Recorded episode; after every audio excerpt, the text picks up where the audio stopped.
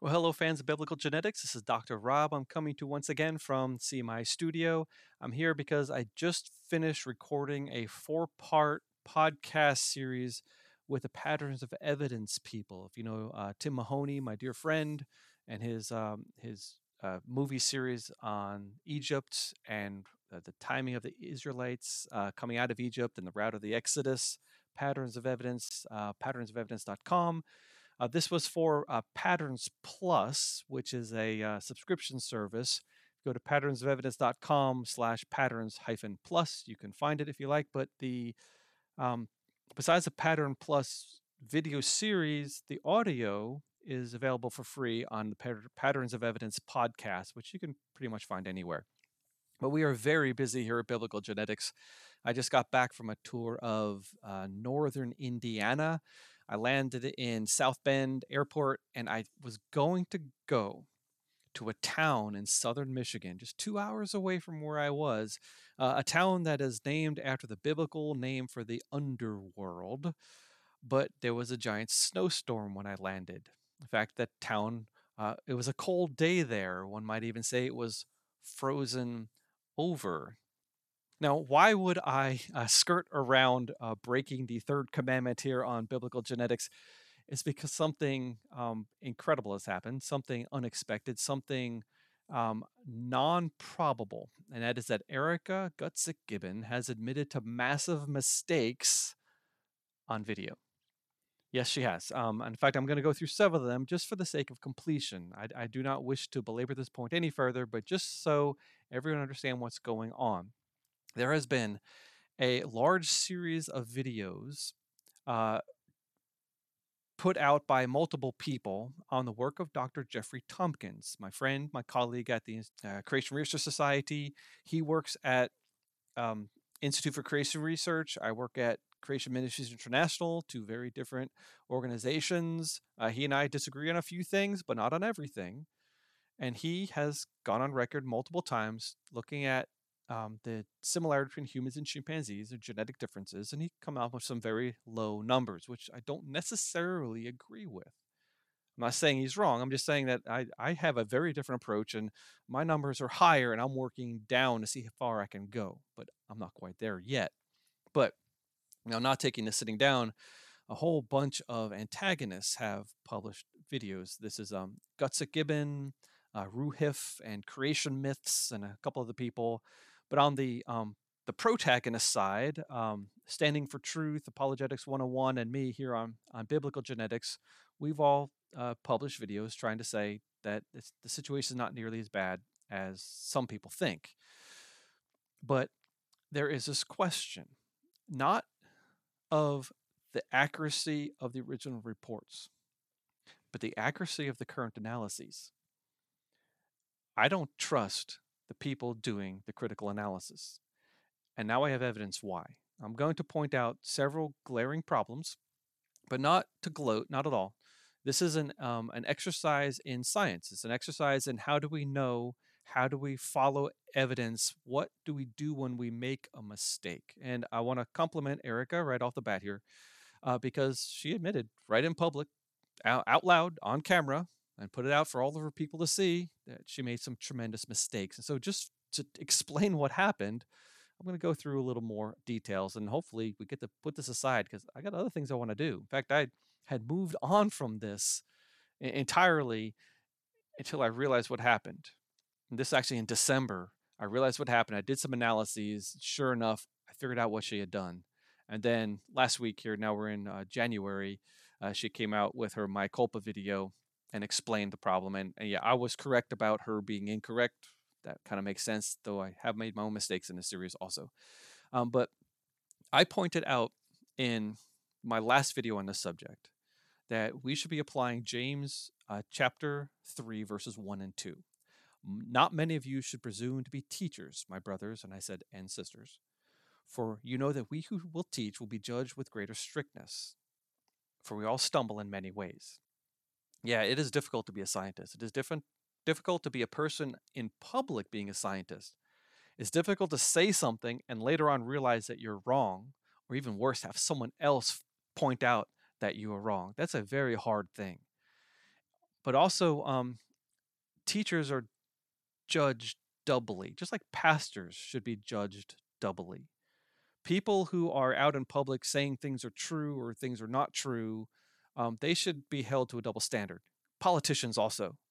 They really, I mean, people who are saying this is the way things are, if it ain't so, that person uh, should have some sort of a social penalty applied to them. I don't know what to say. We're not going to pillory people anymore, uh, but we should at least call them to the carpet when a mistake has been made.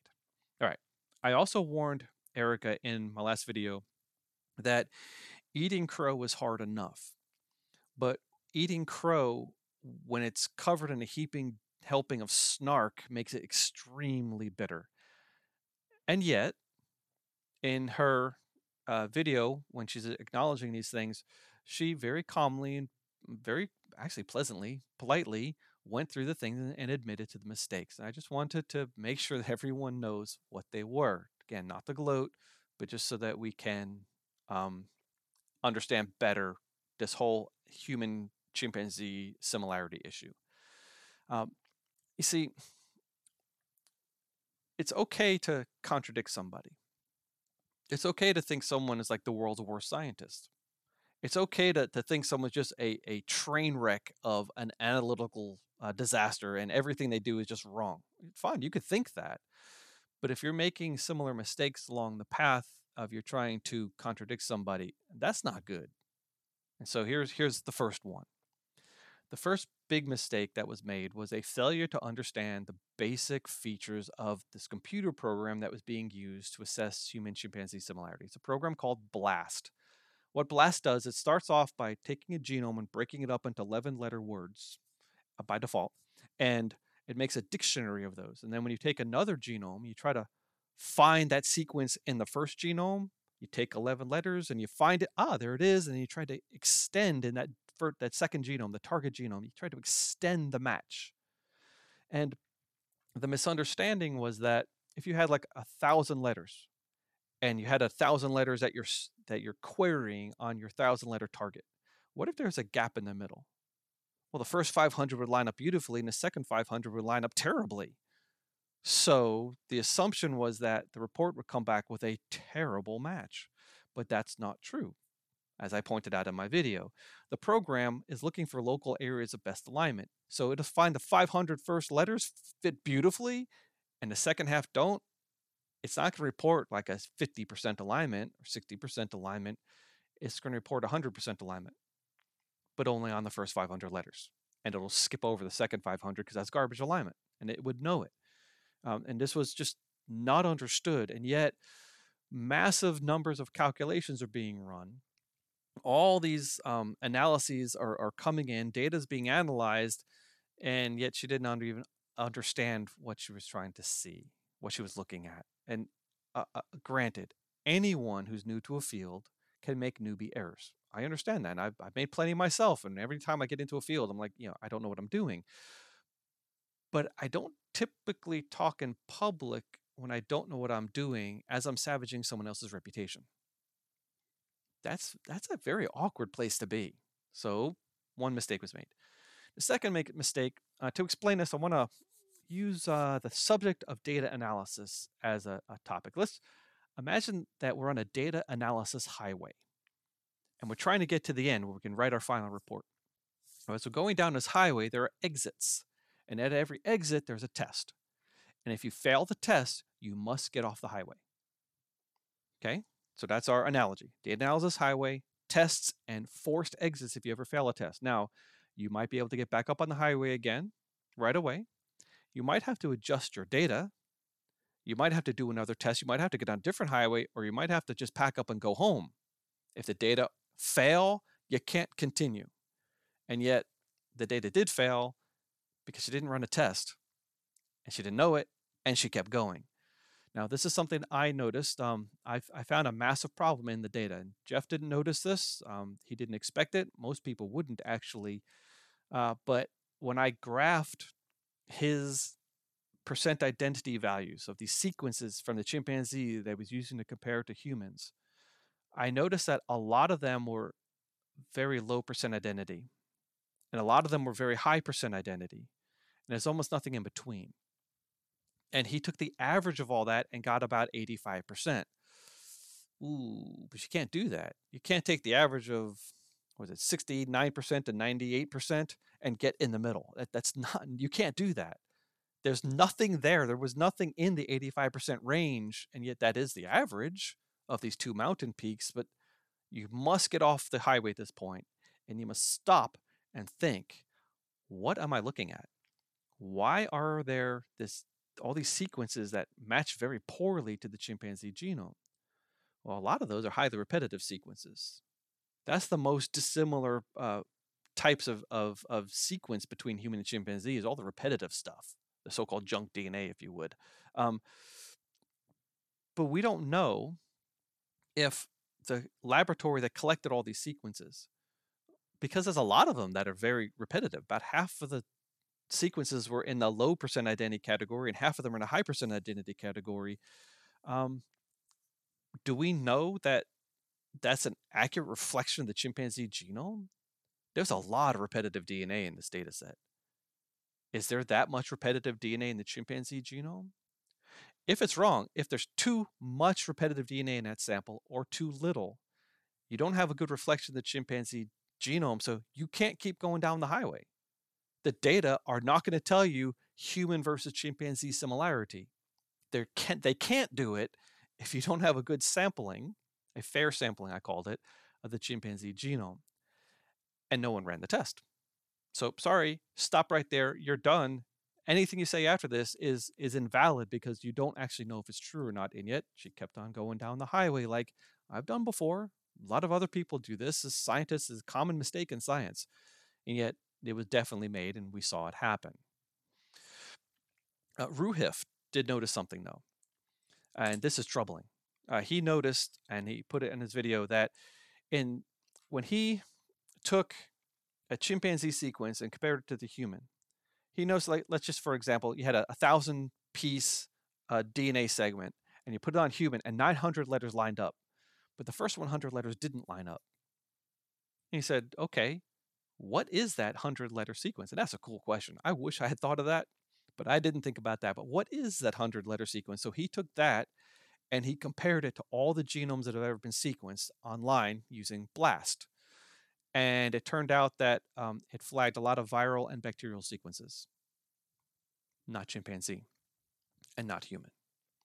Where does that come from? Well, in in genetics, we use bacterial enzymes, we use bacterial uh, linker sequences, viral promoters, we use um, antibiotic resistance genes from bacteria. We use a lot of viral and bacterial sequences to do all the things that we have to do in genetics to copy DNA, to clone DNA. Very often um, in the genome sequencing projects, the human chromosomes are made into what are called bacterial artificial chromosomes. And we let the bacteria, as they grow, they make copies of the human genome, the chromosomes. Then you can kill the bacteria and pull the chromosomes out. Now you have lots of copies of your chromosome. You let the bacteria do the work. But in order to do that, you need pieces of the bacterial genome in there. And apparently, this initial data set was contaminated with bacterial and viral DNA. Ouch. Now, I didn't notice that. Jeff didn't notice that. Erica didn't notice that if Roohif is correct, he, see, I say if because he only did a small sample. He didn't do all all all the uh, you know thousands upon thousands, but he did find some, and wow, that's casting shade on the Eichler lab that produced these data, because what what these things are, they're called contigs or contiguous DNA elements. They're not sequencing results. It's not what comes out of the machine. They've actually been lined up and linked together into groups of things that line up very easily. And they have all these pieces of DNA lined up. They take the, they read the average out of that, and that is a contig that should have been cleaned up. Now, Tomkins did trim the ends off of his contigs on purpose because he knew that there's tend to be error prone at the ends. No, I didn't do that, uh, but Tomkins did do that. Okay, uh, but none of us thought to look for uh, contamination of that. And but Roohif did, and so here's an antagonist attacking Tomkins, and he finds something that whoa, what? the the Eichler lab left viral DNA fragments in their chimpanzee data. That's not good. But okay, so anyway, the data analysis highway. At that point, you can't continue. You can't use these data to assess human chimpanzee uh, similarity. So we know that. Well, we don't know that they're evenly balanced. We don't know that these these contigs are a good sampling of the chimpanzee genome. So it even if so even if there weren't any of the other problems, just the question of is it a fair sampling means you can't continue. You can't adjust the scores based on length or called weighting, W E I G H T. Weighting is irrelevant if you don't have a fair sampling. I'm going to plant my flag on that because that is the truth. I don't think anyone should have continued down the road, but people have. Um, but the third and most important uh, mistake that uh, Gutsick Gibbon made was completely bungling the analysis and in a way that I never would have thought of at first. In fact, I'm, I'm going through my video. Uh, but, but Erica, your computer program is not producing results that match reality. I, showed you theoretically why that's not true, experimentally why that's not true. You should not be getting, using any setting of blast, an 85% similarity when you're blasting something against itself. There's no parameter setting that will do that. So I'm wondering if you yourself found a result that was too good to be true and then ran with it. I'm asking you honestly. And now I'm asking if that's true, if on the record you'll go back and say, okay, I was wrong. Because you keep on saying that Tomkins needs to say he's wrong, he's wrong, he's wrong, he's wrong, he's not admitting it. Well, are, are you going to admit it if you're wrong? Compare your computer program, ask your husband about it, have him look at my computer program, look at them. Let's see if who's doing what's wrong here. Because I'm getting the results I expect, and you're not getting the results I'm expecting, and I cannot figure out what's wrong. Now, a couple of weeks later, I did figure it out. Wait a minute, this is what happened. Um, I realized that when you turn off a feature in Blast, it will give you a bunch of garbage results. Usually, we're looking for the best match. So very often we'll set uh, a match is called a sequence pair. So we'll set the computer program to say, just give me one high scoring sequence pair, the highest scoring sequence pair. Don't give me anything else. But if you turn that off, you can set it to 10 or 20 or 50. But if you turn it off, you get all the matches. Now remember, BLAST starts off with 11 letters. So it'll take your query sequence, it'll break it into 11 letter sequences and try to find those pieces in the other genome. And then if you find it, it'll start extending it'll, it'll give you all these matches back theoretically, possibly. And if you average all the garbage, what would you get?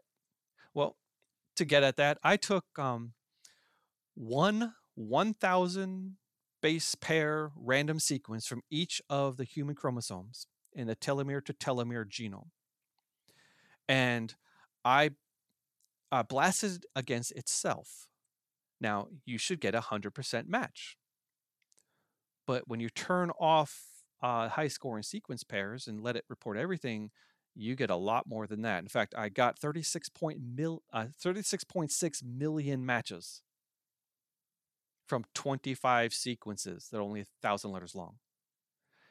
And um, the results were really stunning. Uh, first of all, so, so I'm just picking random pieces, right? I got one my my thing from chromosome 4 had like almost 7 million matches but chromosome 5 6 and 7 had hardly any chromosome 9 had a couple of million 13 19 22 just because i picked a random place that just happened to have a lot of other places in the genome with pieces that also aligned okay so this is not good but then i graphed them I graphed just the, the first 100 hits from each each of my uh, 25 sequences. And the first one was always at 100% identity. And after that, it trailed off. And as if I take the average of that, oh, the average is very interesting. In fact, if you take the average of all of these, all my millions and millions of hits, you get a percent identity of 86.6%. So I knew a month ago that that's what Erica had done. And I was wondering, should I publish this first, or should I wait till she, her response video to see how she how she responds? And then holidays happened, and I, I, waited, and sure enough, she came out and she admitted to doing exactly that. Um, th- this is not good. So I knew that when you take a um, sequence and blast it against itself, you will get a result back with a 100% identity. Always. An E value or expect value of zero because you'd never expect to find this by chance. The number of identical letters will equal the number you search for, in this case, a thousand. The length of the match will be a thousand. There'll be zero mismatches. There'll be zero gaps. Uh, the bit score is just a calculation. In this case, is uh, 1829 is a score because it's like you know X number of points for um, a match, and it turns out to be 1829. Okay, fine. But the chromosome that comes back is always the same in the query and the target. So 100% identity, no gaps, uh, no mismatches, the same exact length, the same exact chromosome. In other words, BLAST is finding the exact correct match. Take a random piece out of any chromosome and throw it the same chromosome, and you'll get the same exact match, which is why Jeff in his paper said he got 100% identity when he did self versus self. So why is Gutsick Gibbon getting 86% identity? Ah, it's because she's looking at all the garbage also. 86.6%, that's the average that I got for these 25 things. It's very similar to what she did. And sure enough, um, she published um, her her program on GitHub. So I went to the GitHub and I found the program. There's a bunch of files in there. I figured out which one it was, and I'm scanning through this. I'm looking at it, and it's right there.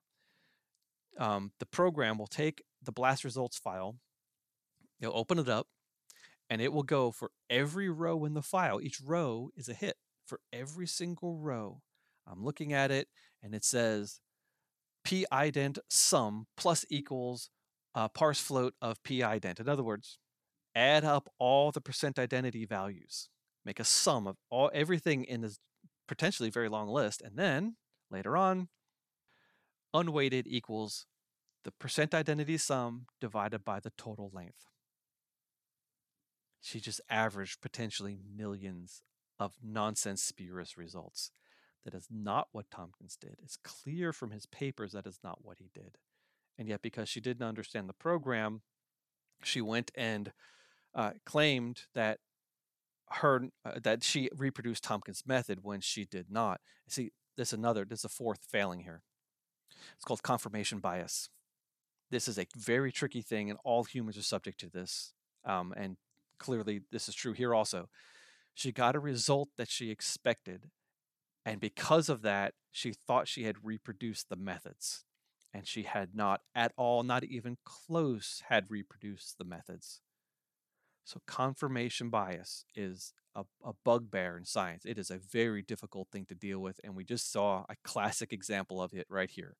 Now, with all these, these problems that have, have now been aired out, and we know this is happening, um, I can't trust anything coming out of her or a group of people associated with her.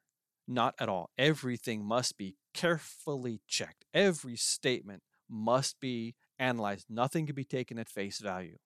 That's why in my last episode, uh, I said basically I don't trust what's coming out from the other side. Well, we have a, a demonstrable bias. We have a demonstrable uh, misunderstanding of things. Um, uh, a very lightweight understanding of of the techniques and seek uh, the techniques used, and yet they're going to jump in and just start, you know, in the mosh pit of ideas. Ah, I'm right, and you're all stupid, and and yet you, you don't know what you're talking about. Doesn't mean she's wrong, but I mean so far she hasn't been right for any of the, any of the right reasons. um, look, I'm just gonna leave it at that. I I my I respect Erica in a lot of ways, and even creation myths and even Roohif in some ways. Um, they're they're not wrong about everything, but they are showing an extreme level of bias in a lot of ways, and it, it's clear from from the stuff that they're producing. So really, I know that they might watch us and get mad at this point, but this is for my supporters and for the Christian base out there. We know that the enemy, as the Bible calls it, is is is difficult and dangerous we know that we shouldn't expect to be treated fairly, but it doesn't give us a martyr complex that should make us be very circumspect about ourselves. We need to be careful about the way we present ourselves in public, and we need to be very careful about the analyses we do and the conclusions we draw because we are as subject to these sorts of mistakes as anybody else. Um, but it, all right, to be admit, I, it, it, does bring me quite a bit of pleasure to know that um, Erica has made these mistakes. Just I'll just say it that way. Um, but I'm not gloating. Again, I'm actually um, humbled because I know that I've made the same mistakes in my career. Hopefully, not often in public, but I know it's definitely possible. And I'm going to leave you with Philippians chapter 2, verses 3, and I'll see how far I read because this is a very interesting passage. Uh, this is um, Paul exhorting the church in Philippi do nothing from selfish ambition or conceit, but in humility count others more significant than yourselves. Let each of you look not only to his own interests, but also to the interests of others. Have this mind among yourselves, which is yours in Christ Jesus. So that's that's the, the basic Christian approach. And I know it's extremely hard to meet that standard. Extremely hard. But we're told to behave like that. And um, we need to. Whether or not the other side does or not doesn't matter. We need to. And we can encourage the other side to behave similarly. We'll see what happens.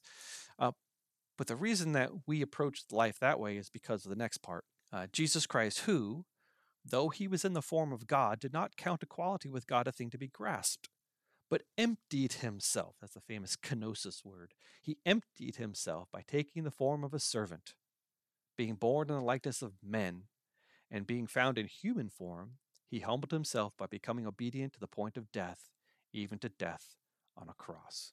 My Christian friends, we are called to emulate that. That's why we treat everyone with humility. That's why we try to treat people with respect. Because we, as incredible sinful beings, with all the failures of any other human being, all the lust, all the anger, all the greed, all the sloth. I mean, we, we are all the classic sins fall on our heads also. But Jesus didn't fall into any of them.